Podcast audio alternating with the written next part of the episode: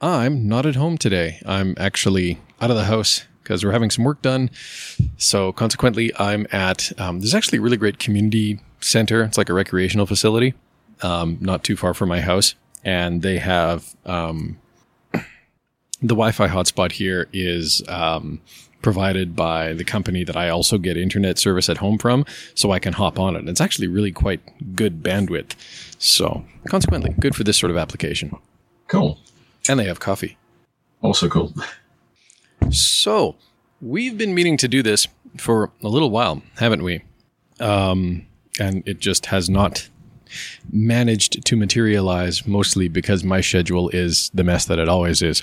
But I, I think we've at least gone through one round of, um, one complete round of daylight savings time trying to make this work. And, uh, and ultimately it didn't work and i all just i had to take a day off of work to actually make it happen. So. Appreciate it. Thank you for doing that.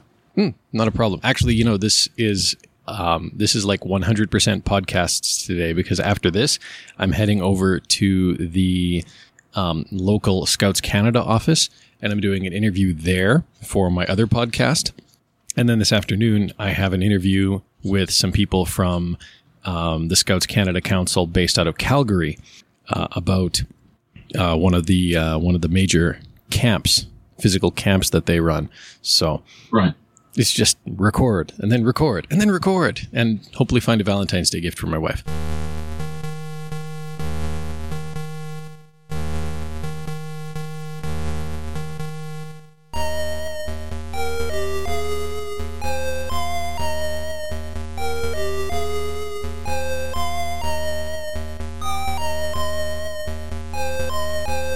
So, where do we start? Well, you are the developer of U3.5 Pax Britannia, which is a one of one of numerous Ultima fan projects. Um, retro really seems to be in it. I mean, yours is not like brand spanking new this year, but you know, you are definitely one of the people who's been riding the uh, or who's been not riding. Riding's the wrong word, but who's you know definitely been um, pushing for a very retro design feel. Um, so much so, actually, that you're building it for the ZX Spectrum platform. And you were kind of doing that uh, building for old hardware before it was cool. You know, now we've seen a resurgence of games targeting the Commodore 64 as a system, but you were building for the Spectrum, uh, building Pax Britannia for the Spectrum for a number of years prior to the emergence of some of those projects. Correct. Um, well, in fact, originally, um, what I was trying to do was to do a port of Ultima 4 um, to some um, development of the ZX Spectrum that I designed myself. And then somewhere along the process, a couple of things happened. Um, first of all, I realized nobody owns this thing, so if I do it, no one will play it.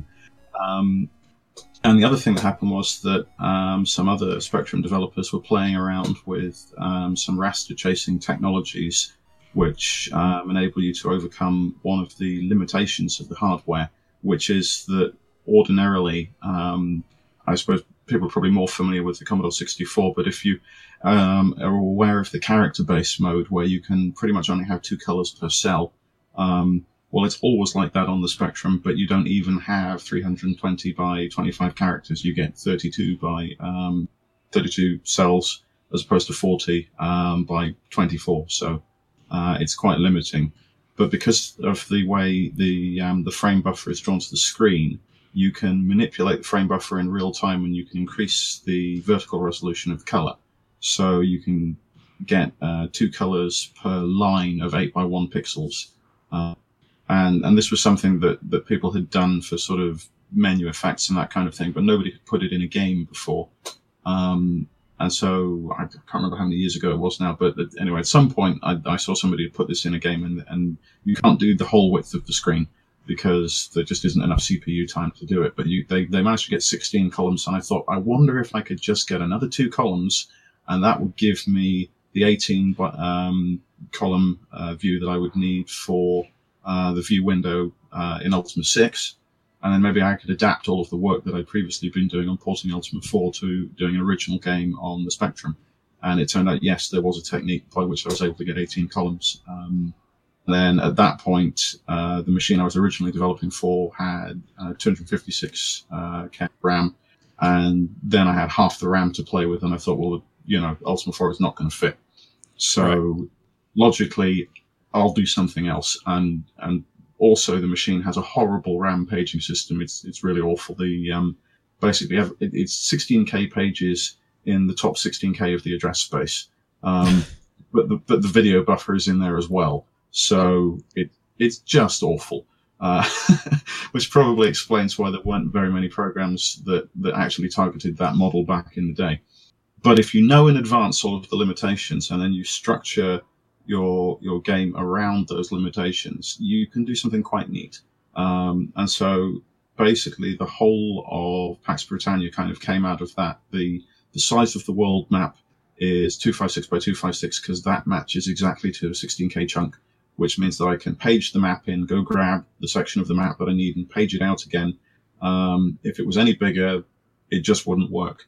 Um, so the, the whole thing really is um, very, very closely targeted to this one specific model, in fact, of Spectrum, um, because different Spectrums have different timing, uh, different speed CPUs. They have, uh, well, so many differences that um, I decided, okay, I'm just going to target this one model. Um, All right, then. And, and so, and, oh, sorry. I was just going to say, so I, I went for the one that's basically got the most RAM and is the fastest. All right. Um, would I be correct in assuming that this would also be the model that most Spectrum emulators um, present to the user?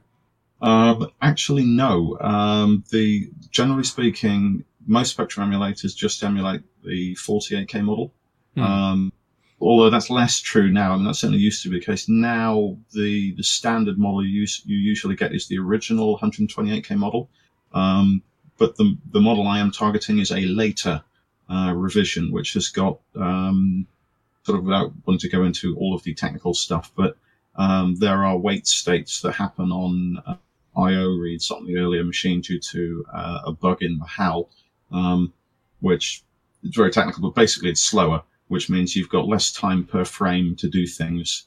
And obviously, when you're already chasing the raster in order to increase the graphic resolution, you want as many T states left over by the time you've done that as possible so that you can do everything else in the frame. Right. Now, but the good news is that oh. most emulators do support this model. It's just not selected by default. Oh, okay. So that's how that's going to work. Because I was going to wonder how, um, because I know, you know, obviously you're building for the Spectrum, but then when you've talked about the project, um, you know, you've mentioned like ZXDS, you've mentioned, or well, no, that's or well, like you've mentioned the DS emulators for the Spectrum, you've mentioned uh, and for Windows and other platforms as well. And so uh, I was just kind of forming this. It's like, oh, okay. Well, if this model is not supported in the emulators, are you building two versions of the game? But if it's a selectable option, then should be all right. So my, my feeling is that actually the way I want to present it is um, in a in a wrapper, so that um, basically you don't have to configure the emulator at all. You'll just get a standard. I mean, pretty much the way um, GOG um, distributes DOSBox, yeah. So that yeah, you'll just you'll have a wrapper application, you'll fire it up, and the fact that it's running on an emulated Spectrum under under the hood won't you won't even really be aware of that. You'll just get the game.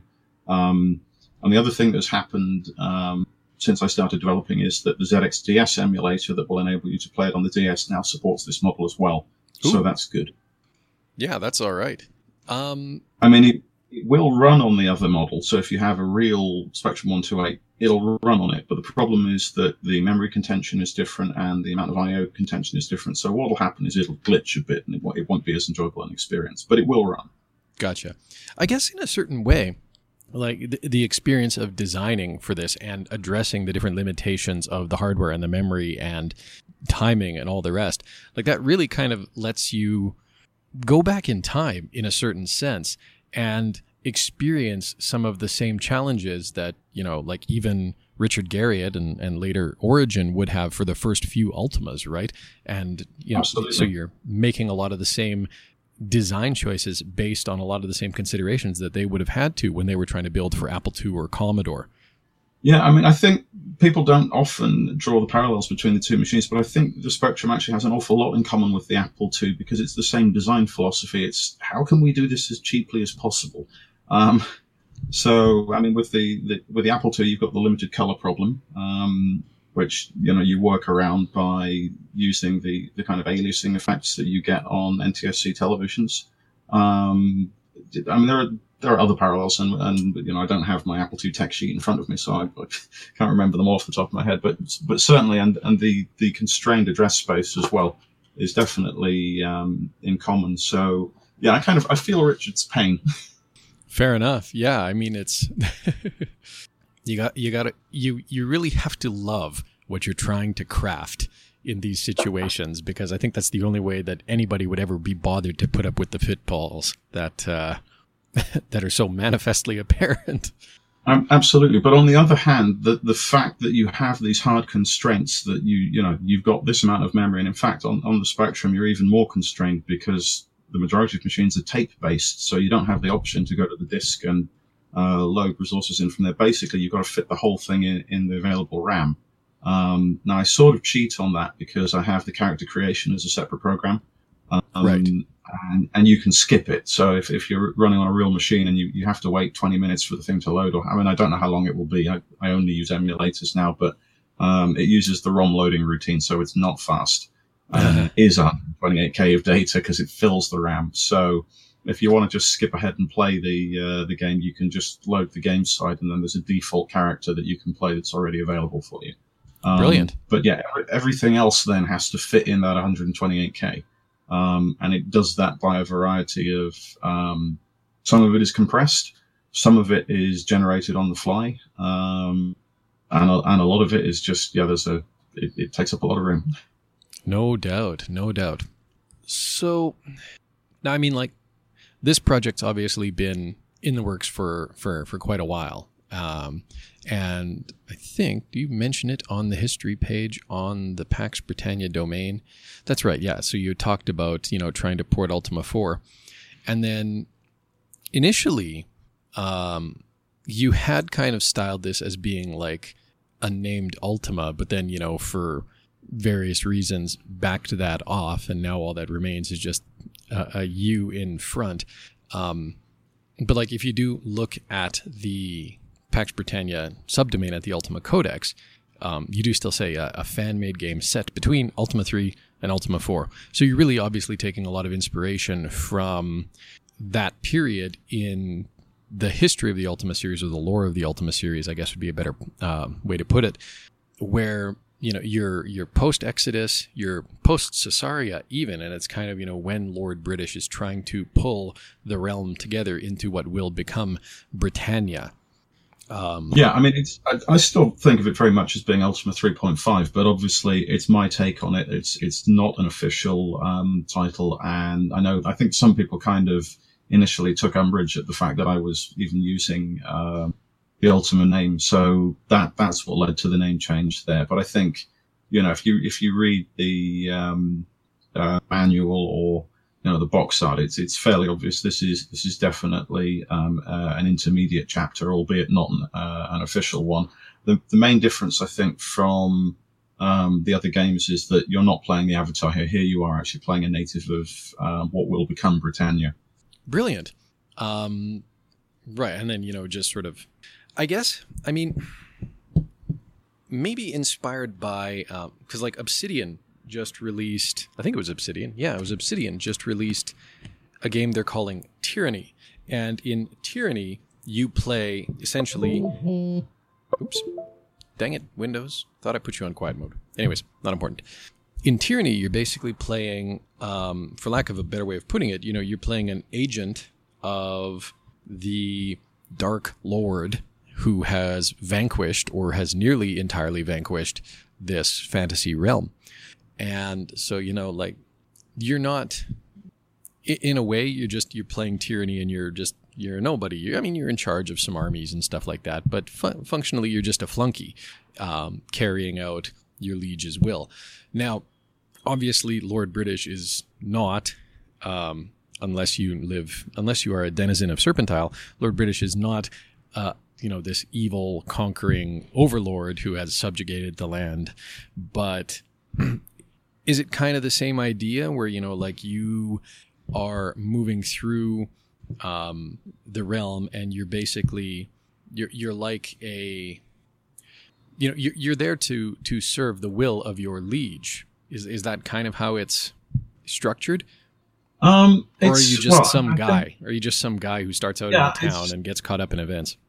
Um, I think the, the from the intro, which and again I, I did uh, release a um, um, playable sort of more like a, a proof of concept of the character generation. But if you read the story on that, what what it um, becomes very clear to you, and I'll, I'll just go off with a tangent for a minute. But one of the, one of the things that I did want to do with this, there was a, there was a big complaint with a lot of the um, the Ultimas from the second trilogy. Um, that you know it was okay that you know you could load your characters from the previous game, but if you didn't do that, you were starting off at you know kind of a very low level, and you you would just go and get beaten by some rats or whatever. So the, the first thing I wanted to do to address that was at the start of this game, you're already battle hardened.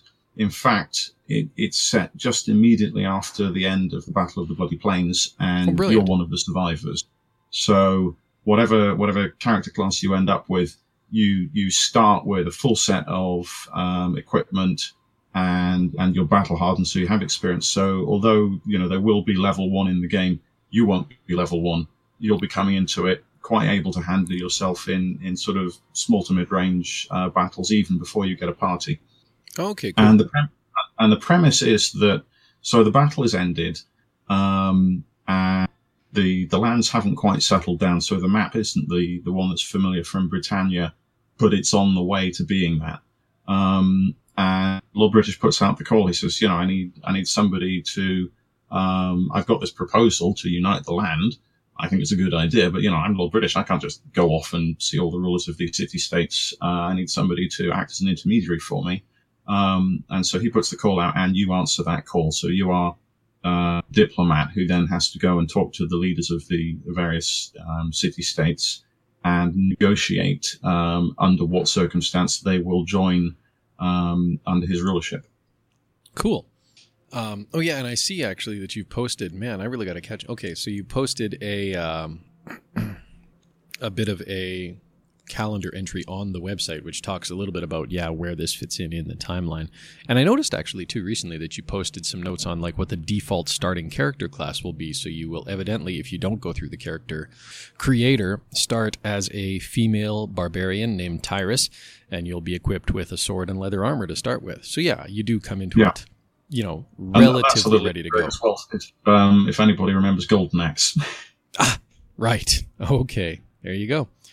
Um, and oh my gosh, the key commands. I, I just I love reading the list of like key commands here because it's like yes, this is this is truly an early Ultima because pretty much every letter is used.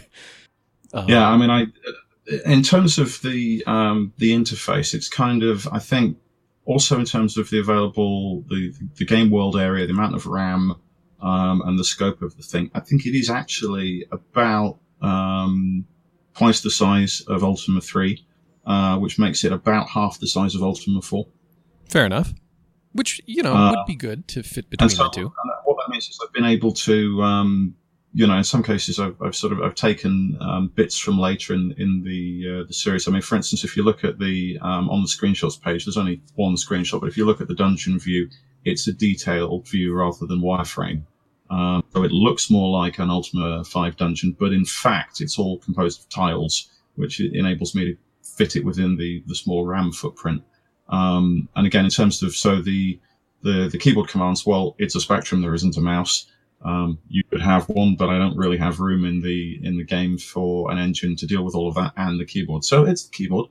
Um, and then again, the, the commands relate to, um, how you play the game. Um, one of the uh, the details with that dungeon view is that um, because it's tile based and I don't have a compositing layer, you can't have the ladders that hang down or poke up. So uh, in uh, U3.5 dungeons, you get staircases. Um, oh, fair enough. That works. you don't actually need to uh, use um, uh, climb or descend on those because you just walk into them. Um, but those, but on the other hand, when you're on the top um, view in the 2D view, you, you do still have ladders, so you still need those commands. But um, that was the thing. So the keyboard commands are very much, um, you know, mapped to what will be possible to do in the engine. I noticed too. You were talking about the compositing layer, and I noticed in the screenshot there's like a, a some character, gargoyle, Balron, whatever it is. But I noticed that it is, you know, like you can't see behind it, right? There's no transparency yeah. to it. It's just basically a black square with the monster on top of it that completely yeah, and, obscures your view for the also notice it's rather chunky. Um, and the reason that it's chunky is because there's actually no uh, separate sprite for it. Um, and what it's doing is just it's taking the the two um, two cell uh, by two cell sprite data and magnifying it.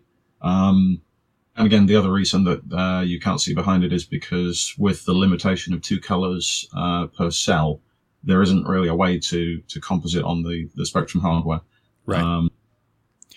And I noticed just looking over some of the other screenshots, oops, screenshots here on the page. I mean, you've got um, some samples of character creation. You've got like the gypsy questions. So um, presumably the virtues are going to make a bit of an appearance, at least if you go through the character creator, right? I don't think that's part. Yeah, I mean, the, I think I would call them the proto virtues because, of course, the virtues aren't set at this point, um, and so you get to um, you can kind of lean towards things that aren't really virtuous, and if you do that, you might end up uh, with your character playing the thief class. Ah, fair enough. Now, do you have the option to kind of because you know you mentioned again that um, the game kind of begins with you answering the call from Lord British. But do you have the option to, shall we say, go against the king's plans?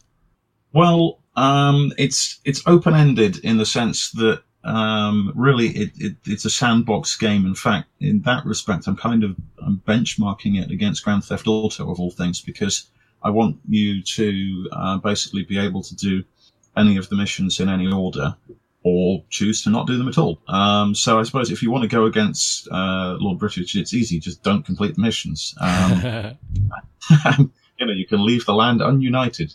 Um, and I mean, that's the other thing. The, the idea is that, you know, it should be a rewarding experience if all you want to do is, um, you know, go tool around some dungeons and um, power up your character. Um, but at the same time, actually leveling up isn't a requirement to uh, to complete the game because it is possible to um, to complete all of the tasks using nothing but diplomacy.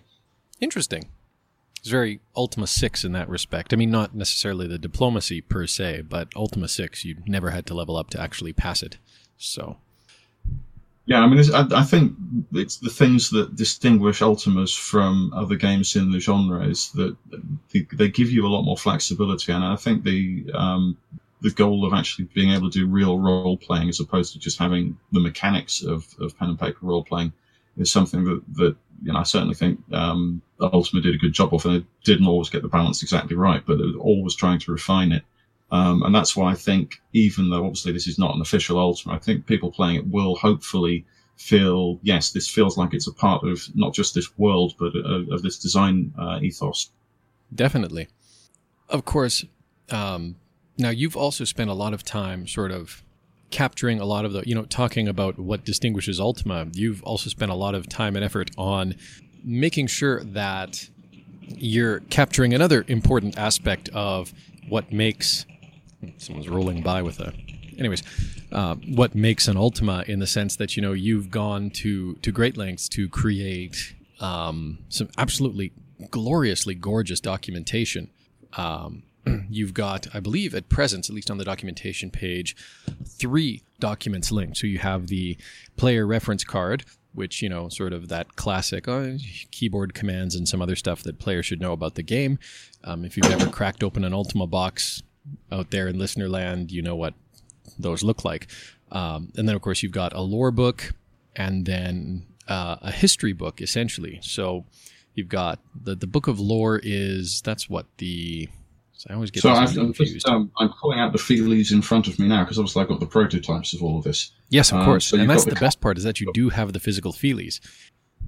Um, so I've got the cloth map, uh, which again that's still in the prototype stage. The reason being that was really just to um, to see whether uh, the producer could could bring back something that looked reasonable, um, and I'm very happy with it. But in fact, the um, the full version when it goes ahead, which I won't do until the game is complete, just in case there are any changes to the geography, um, is is going to be of a, of a much higher quality. I've actually got an artist on board um, who will hopefully produce that for me. So you should be looking um, really really gorgeous item that I think uh, people will, will really enjoy.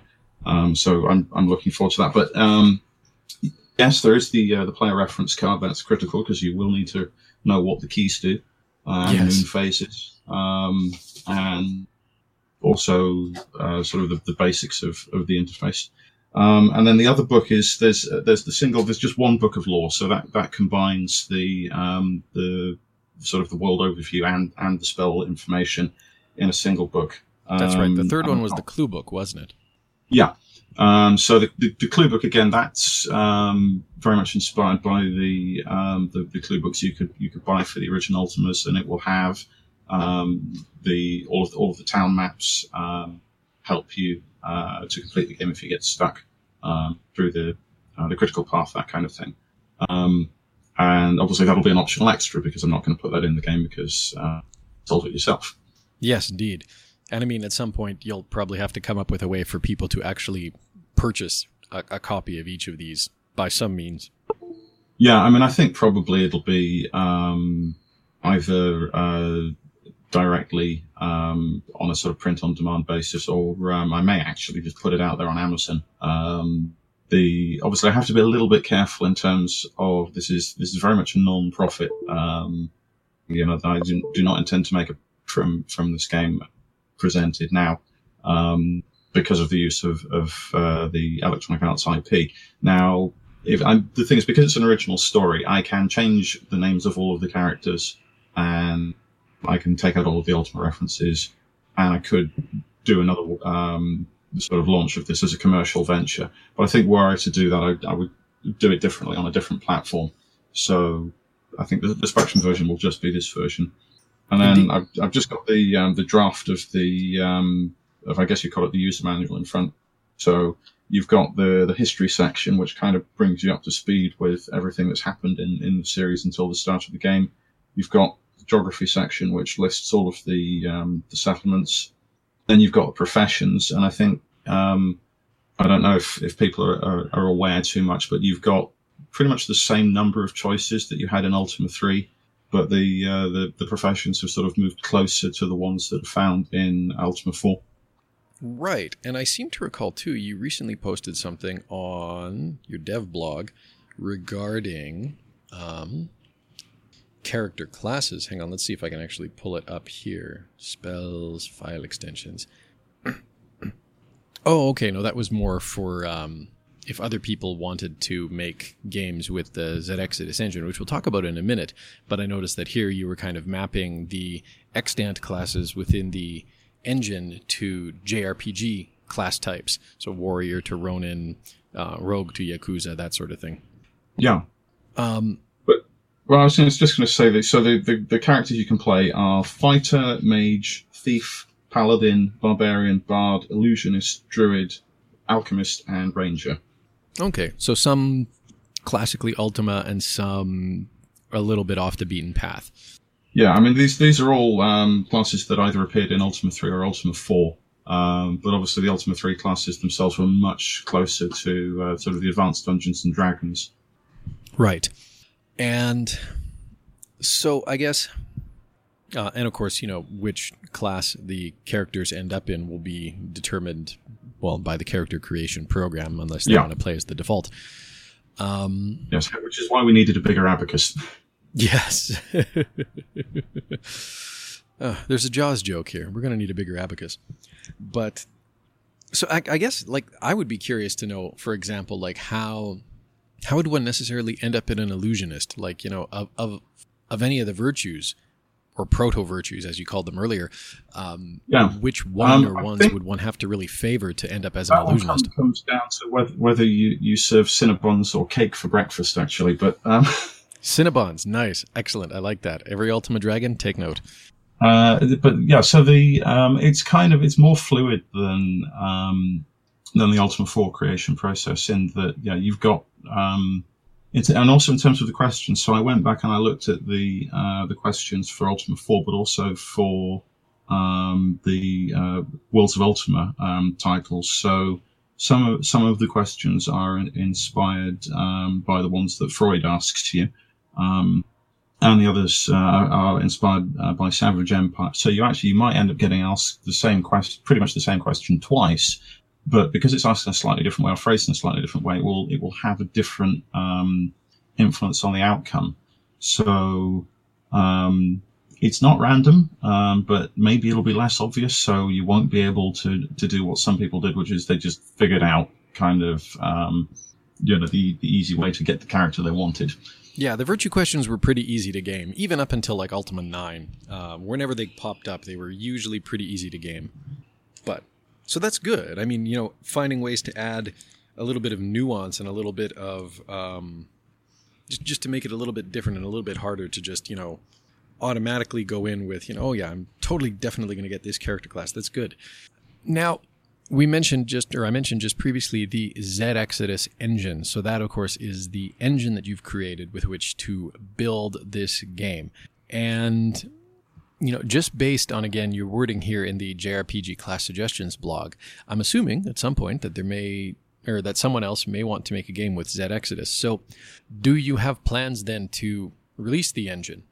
Absolutely. Um, I, I, do want to make it available if anybody does want to go through the sheer hell of trying to design a uh, RPG with all of the constraints that uh, that you will have. Um, it, essentially, um, because I actually document a modern game engine for a living, um, right. what I've done since I took on that job is that I have completely restructured the, the ZX Exodus engine to um, be very much uh, uh, more modular, and and so you can basically, if for instance you just wanted to do a dungeon crawler, you could pull in the the 3D dungeon part of it, and you could leave the 2D thing out, which obviously would then give you more room uh, fix. You perhaps have uh, more detailed sprites in that view, um, but but the idea is actually you, sh- you, shouldn't really need to touch the code very much um, in order mm. to create your own game. You should be able to um, use a lot of very nice tools that exist already to create maps and that kind of thing.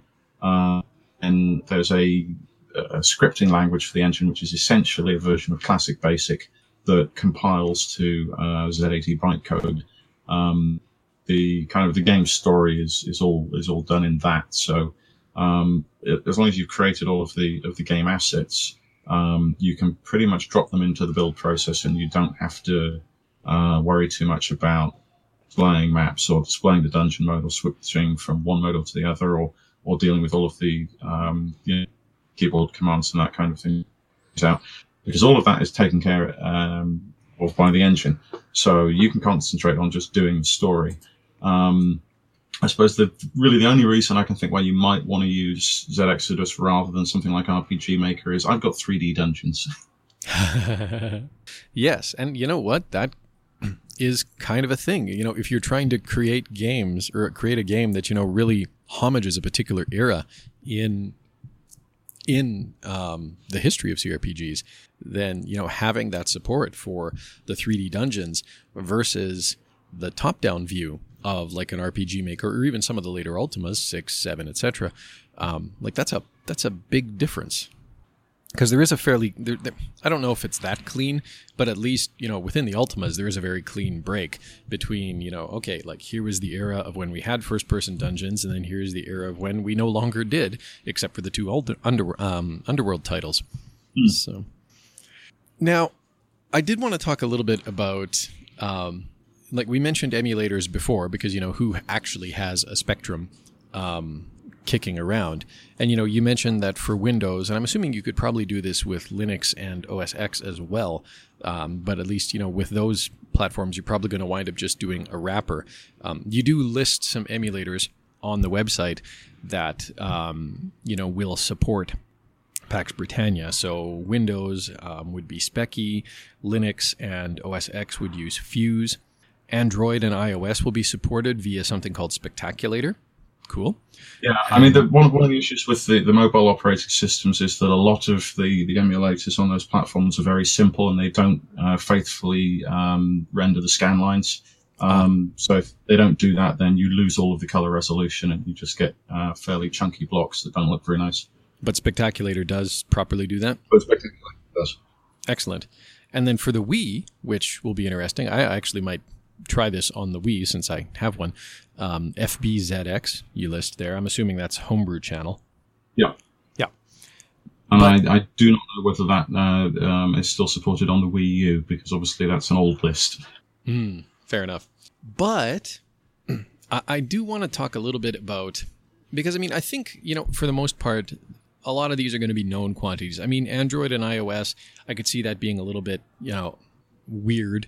Um, but if Spectaculator has been well developed, then it probably won't be that much of an issue. For the desktop OSs, again, I don't really, you know, it should just launch inside a window, not unlike DOSBox. Yeah. But I got to admit, I've always been fascinated by the DS, the plans for the DS, because you've been doing some interesting stuff, specifically for the DS. Um, I believe, right? Like I think, Yeah. I I mean, basically, what, what I've done is Yeah. I, I've skinned the emulator. Um, so uh, when when you fire it up, it, pre- it presents. Um, I mean, so just to explain how it works, because the DS has a separate touch screen, right, dual um, screen, and because the original DS has the the um, the same display resolution as the Spectrum, it's two five six by one nine two. Oh, so wow. the top screen is perfect match for the view, goes right up to the edge. So that that's going to look really nice. Um, and then the lower screen is basically an on-screen keyboard. So normally it looks a bit like a Spectrum keyboard, but I thought, well, that's kind of you know, if you're playing the game, you don't care about the the um, the basic commands. What you want is a reminder of what that key does in the game. So based on um, UI of Ultima 6, um, I created a keyboard uh, layout for it that you know has all of those um, shortcuts for the, um, the the game commands on it. So when you're playing it on on the uh, the DS, you you're still using a keyboard, um, although also you um, you'll be able to move the character around using the uh, the joypad part of that. But you have this kind of on- on-screen um, instruction card, if you like. That that's yeah. I mean, I've seen some screenshots of the of the keyboard that you created. Although I'm assuming that was a prototype version and it's seen some revision since then. But um, you completely nailed the Ultima Six aesthetic, and like that's.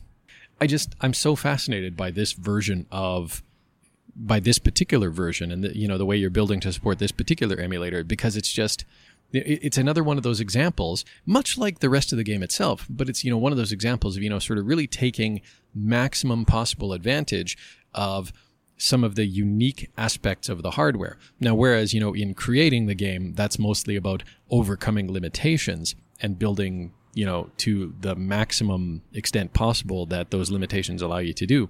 With the ds it's it seems much more like you know a playground. It's just like oh hey look i have this screen and i have this screen and we can use this. Like this can this can be cool. Yeah, I mean, it's I think one of the um, the, the things that's always been a, a challenge is to is to have um, a portable Ultima, and I think probably one of the best um, examples so far is the uh, the Game Boy port of Ultima Three. Um, Right. But it it does use very small tiles. Every tile is just a single character cell because the Game Boy screen is even smaller. I think it's 240 by 160 pixels. Um, and it seemed to me that um, this was uh, ZX Exodus engine was a good fit because it, it makes the, the best use of, of the screen and it doesn't feel cramped um, in a way that actually the old uh, Ultima 4 port that I was working on did feel cramped because the upshot of having the full 11 by 11 view screen was that the text was incredibly cramped and compressed and you couldn't really represent runes. You could only have this kind of fairly narrow typeface. So um, it just it, it feels really natural. Um, and I've obviously I've been running um, the um, the test builds and that kind of thing on on the DS that I bought specifically for this. I have no DS titles. I just have the emulator and, and Pax Britannia. So, um, but yeah, so you know, I'm kind of my own playtester for that one. But I'm I'm really happy with it. It's uh, if you if you want to take Ult- an Ultima around with you, this is this is definitely going to achieve that. I, I got to admit, I've been tempted lately to pick up a 3DS because obviously the DSs aren't readily available in stores anymore. Um, Yeah. Would the 3DS similarly be supported? It, it is supported. I mean, basically, I, I think um, any DS that Nintendo produces that is backwards compatible with original DS software will work. Okay. Um, the, the downside is that uh, the it's only the original DS series, and the um, the one actually from that series I would recommend if you're buying a used one is the DSi XL, just because it has the largest uh, screen for both of them.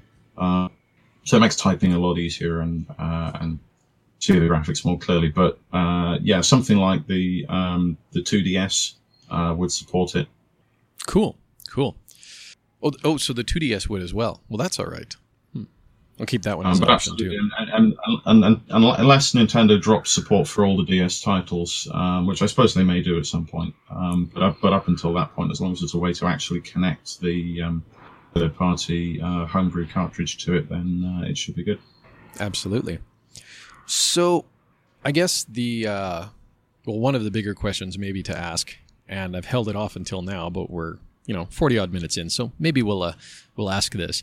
But if you have the ability to project this, um, well, first off, where do you feel that you are in Pax Britannia's development, and you know how much longer do you see yourself needing um, assuming that you know, assuming no unforeseen things come along, of course, Ah, right. You want some dates? Well, um, or even just ballpark ranges.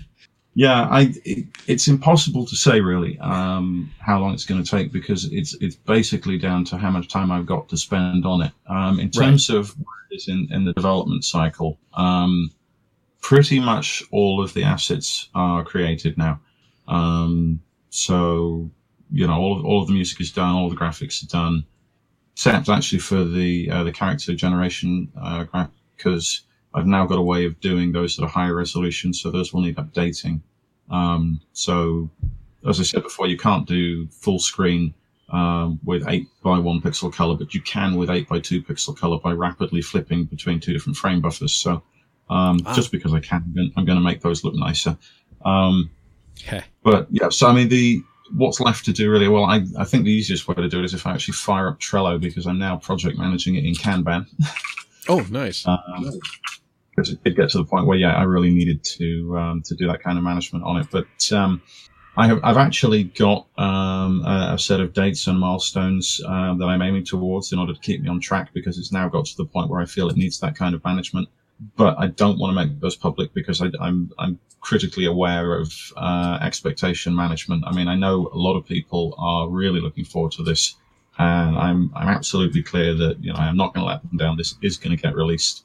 Um, but it's not going to get released until it's ready, and I'm going to do it right because, uh, as you mentioned, I mean, it is based on a game engine, and I want that game engine to be easy to use to produce other titles. Um, so, looking, I've got basically the, the complete list of tasks here. So, there's the artificial intelligence, the animation, uh, handling binary coded decimal, the audio engine, the debug, uh, the file interface, the interrupt manager, keyboard, uh, the compression, decompression, uh, occlusion, math library, the menu library, network library, physics library, um, uh, the pseudo random number library, 2D render library, the 3D render library, the uh, cutscene rendering, the map rendering, the resource manager, shutdown, the sound effects, the startup, the time, and the viewport. So those are the chunks of the engine. Um, so to go back over that, the the AI um, still needs some work. Um, the animation is done binary coded decimal is done. The audio engine I've actually released as a standalone engine in case anybody else wants to use it. Um, and that's the Cold Snap audio engine. Right. Um, the the debug is quite interesting because of the um, the way the machine is set up. Um, the only thing I'm using the the ROM of the machine for is the file handling, which means I've got um, potentially 64k of ROM space that I can use for whatever I want. Um, and so the plan with that is to actually write a debug suite that will, so on, on the emulated machine, effectively, it'll be a dev kit machine with a whole set of um, development tools in it that um, will never be part of the build package, which means that that's where all the cheats will live. And then I don't have to do a separate build to take the cheats out um, when I ship it because that ROM set won't be there. So the cheats won't be there. So it's just one build. And, and that really, that is going to help development along. But I need to do more work on that. So that's things like, you know, automatically teleport to any destination, add or remove any items and characters to the party, that kind of thing. Um, File IO is a simple wrapper on the uh, the tape loading system, so that's not too bad. The interrupt manager is written. The keyboard um, bling is done, although it's not buffered at the moment, but I think I'll probably get away with that. Decompression is done. Uh, the occlusion I have a working model for, so this is basically hiding stuff that you can't see because it's behind a wall in the Right. top-down view. Um, so I have a working model that produces the the correct results um, along the lines of Ultima 4. Um, but I don't currently. I've I've only got that running in pseudocode. I don't have that um, in Z80, so that's something I need to get on.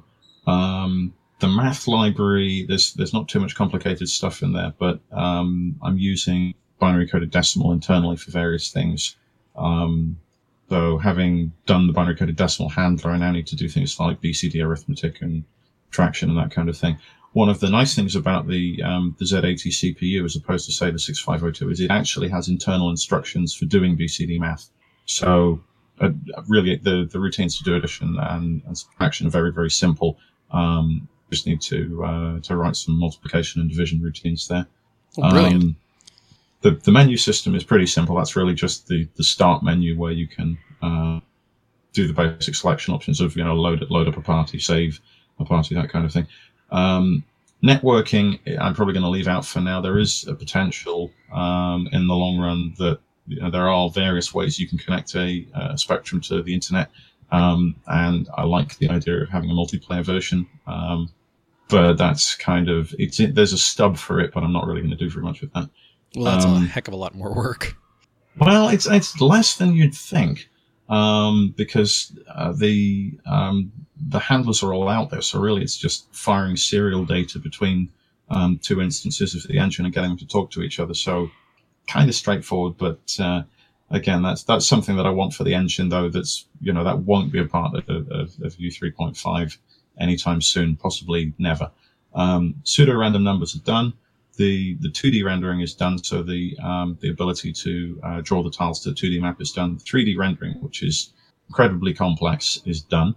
Um, the cutscene rendering um, that's done, but I need to redo the graphics for it. The map rendering, if you look on the uh, the screenshots, you can see uh, kind of in the middle of the screen, you've got a map view there. Yep. Um, and that's actually, I mean, that, so there are what they, in Spectrum terminology they're called rainbow engines, which is any uh, kind of engine that is designed to chase the raster and increase the color resolution. Okay. So there are actually four separate rainbow engines um, at work here. You've got um, the one that does the 2D view, the one that does the 3D view, the one that does the cutscene view, and then a separate one that does the map view. Um, because the so uh, again because of the limitations of memory and Spectrum display, for the map, it's basically four by four pixels in a specific color relates to a particular tile. Um, Spectrum actually can't display it at that resolution. So if you look on the, the image, you'll see some of the edge of the mountain. You've got um, bright white where you would actually expect dull white. Um, and that's just, it's a thing. There's nothing that can be done about it. But because it only has to update the color every four pixels, that uh, engine is much smaller. It just runs as a loop whereas most of the engines um, actually have to be a whole large series of unwound instructions that take up around 7k. Cool. Um, yeah, so then the resource manager is something um, that I need to work on because that's the external thing um, where you say, here are all my assets, now build that into the game. Um, the shutdown is just a stub. Um, the sound effects, I have got the engine working, but I am still tweaking the actual effects because the, the spot effects for things like casting a spell, combat, and that kind of thing are all done on the internal buzzer. Um, because it means I don't have to drop any sound channels from the music or even touch the music player when I want to do a sound effect. Cool. Um, the nice startup is, is is really just um, kind of clearing out basic and, and all bits of the the- the standard computer that are there and taking over the whole machine for the game. Um, I, time is really just a counter, so that shouldn't take too long, and the, view, the viewport is done. So the, the big thing that's not in that is the um, the, the scripting engine. Uh, and really, what that the way that that has to be done, there is already um, a tool out there that converts Classic Basic to uh, to Z80, and I'm only using a subset of it. But I, I do need to implement a way to um, pass variables between the engine and the script engine. Uh, so you know you need to have uh, containers essentially for for all of the items, the characters, that kind of thing. Um, so yeah, that's what there is. Um, how far along? Well, you can have all of those things almost complete, still not have anything approaching a working game. The reason I think people should uh, feel reasonably confident that this will get completed is because those are all very much standalone modules, which means that I can go and work on any one of them independently of the others. Um, and I have uh, test code, so I can say, okay, that's that's working, and I can just do that. So if I get frustrated doing one thing, I can move on to tool, um, and you know, I can make progress that way. So it is it is edging towards completion. Awesome. But again, it just comes down to whether real life intrudes or not. Um, I know you've yeah, and, and on that, that respect. um, on that score, I think sort of last year, real life really, um, you know, sort of beat me down and stopped me from really doing anything very much. So I, I, I did almost nothing on any of my personal projects last year. Um, but this year, I've, I've kind of cleared the deck a bit and um, uh, got a, a couple of other um, irons in the fire besides this project. Um, and those at the moment. Uh, but I, I tend to only work on one thing at a time. So when I feel like a break from those, then I will switch back into U3.5 development. Smashing. Well, um, I think that's about the extent of the questions I had. But is there anything you feel we've missed? Something that you know, in particular, you really wanted to share about the project? Um, I don't, well, I suppose the um, a, a lot of this kind of goes goes back to earlier stages of the project. But the one thing that, that's been really helpful to me is the involvement of the community. Um, I, you remember a while ago I put out a call for NPCs, and so yes. uh, again, mu- much like uh, happened in uh, in Ultima Four, you know, a lot of uh, the dragons are going to have um, their their own avatar will show up in the game. Um, and that, that's nice because actually I'm, I'm much less dependent on um, trying to come up with names for characters. So whereas I think some of the characters in Ultima 3 were perhaps, you know, rather broke the fourth wall, um, that isn't something uh, that, that this will suffer from. Um, it's all kind of with, within the game world. Although having said that, um, as I said, you know, again, like with the um, the default character, there are shout outs to uh, to other games that I enjoyed. Um, and also, I think um, it's not really a secret that I've, I've attempted to resolve the um, the fact that uh, Skara Brae um, appears in both the, the Ultima series and the Bard's Tale series. nice. Well, I look forward to, to seeing that solution a little bit more in detail. And and again, it's sort of I've um, one thing that I particularly wanted to do as well with um, is sort of going back to the the earlier Ultimas one and two. Um, there's a sort of question: Well, whatever happened to those characters? You know, what happened to the princesses? oh yeah. I think um, you know you might not like the answer that I have for that, but I have actually answered some of those questions as well. Um, that wouldn't be the first time Ultima took a bit of a dark turn. You know. Well, um, it may not be what you expect. Um, and uh, yeah, so I think if if you are steeped in the lore of Ultima, um, there will be every every conversation with a character will will throw something out for you. Um, even though it's it's going to be a short one because I'm constrained by RAM, um, but that'll be quite interesting. Um, I think the the thing that's probably going to divide people about the game that we really haven't touched on um, is, is the fact that I have um, swapped the um, the standard gender in the um, the character generation questions because I really wanted to underline the fact that um, you know this is this is not Earth, this is not you know medieval Earth fantasy setting.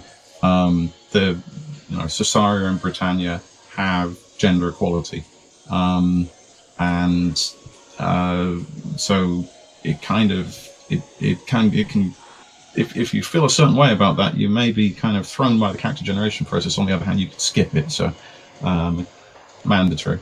Um, I don't know though, because I mean, if you think about how many Ultima fans got arsed about the fact that you could only play as the blonde male avatar in Ultima 8 and Ultima 9, um, yeah, I, I, I mean, it, it could be contentious. It could prove contentious, but, and with another game series, it probably would assuredly prove contentious. But because this is Ultima and because the Ultima community has always been a little bit different in this re- in this regard, not solely this regard, but you know certainly in terms of, um, and I mean because the Ultima games very early on really kind of they did they set that expectation. It's like yeah you can play as well for lack of a better term you whether you the player are male or female. So that was kind of that was always really an option in the ultima mm. games.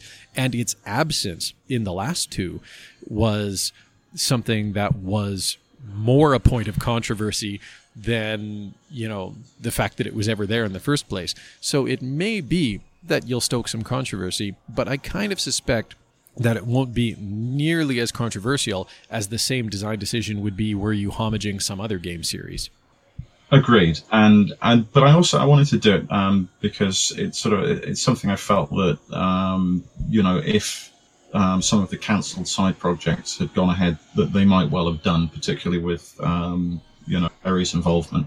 Um, so I, I hope that, I, have captured some of that. Um, and but obviously, it, one of the advantages of, of this game is you, you know you're not playing the avatar, so you can um, pretty much you know role play, and you can play as yourself, or you can you can try out some other roles and see how that works out for you. Brilliant. Well, um, I guess I should say thank you for taking the time, and I'm glad we were finally able to make this happen. Me too, and it, it's been a pleasure. Absolutely. All right, so where can people find out more about Pax Britannia? I think it would be very important to make sure that this information gets out there. Absolutely. So it's paxbritannia.ultimacodex.com. Um, uh, that's uh, Britannia spelt the Britannian way. Um, and yeah, the I, have not been posting a lot on the on the dev blog lately, but as soon as I start to make some progress, that's where it'll go. Um, and um, if, if there's some something really good, I might post a video to uh, the Dragons Internet Chapter Facebook page. Yes, and what is um, is the Facebook page? Is its URL just a number, or is it like something like facebook.com/slash Pax Britannia game or something like that? Um, well, I, I, was actually talking about the um, the uh, the Ultima Dragons group there. Oh, um, oh, so brilliant! They, they, of course, yeah. Be, um, there did used to be a separate uh, page for the engine but I've actually rolled that into um, a, a, broader page for all of the the 8-bit type of uh, projects that I'm doing because I've, I've, I've got all sorts of uh, uh, irons in the fire at the moment. Um, but that's still um, just check. it shouldn't have moved. Yeah, so that's um, if you go to facebook.com slash zexodus, that will take you to something called the Cheveron group page. Um, and if you look at uh, that, that includes um, publishing, hardware development, and software development. Um, the publishing side of which uh, will probably be what I use to put out the manual and the uh, the help guide. The um, Source Solutions Inc. will be the uh, the imprint that the game will be published under, and then Chloe Corporation is my crazy uh, mad hatted scheme to create a uh, a brand new home microcomputer. Ooh, awesome. Which and and that is what came out of the uh, the original um, prototype that I developed that I was developing uh, an Ultima 4 conversion on. But because we've got FPGAs now, it can be a lot more powerful than um, hardware. So that's going to have all sorts of bells and whistles on it. Um, be compatible with nothing. So I don't, I don't know whether anybody will uh, have any interest in that or not. But I think when, when that's ready to um, to go, I'm gonna I'm gonna run a kick for that. Um, I don't know. Maybe one day I'll, I'll I'll do an enhanced version of U three point five on it just to try and persuade a few people to buy it. But um, but that's uh, yeah, that's a more long term thing, I think. Gotcha, gotcha. Fair enough. All right. Well, thank you again, and you're welcome. Uh, I look forward to following your developments on Pax Britannia as they happen. I'm, I'm hoping for uh, for this to be a productive year. So um, yeah, keep well, you posted. I will, I will drink to that, even if it's just water. I'll drink to that. Or coffee. Uh, unfortunately, I finished my coffee a while ago, but water bottle right here. All right. Will you have a good night? Okay. Yeah. Well, I, I need to get back to work now, but I, do, I would actually just um, like to finish by saying I have just literally finished work on the um, the book for the uh, the 25th anniversary bash at Disneyland. Oh, wow! Smashing. Which uh, has um, yeah, that's why I'm sleep deprived at the moment. uh, but anyway, uh, so I, I, would just like to publicly apologise for any mistakes in it, which I assure you are likely to be mine.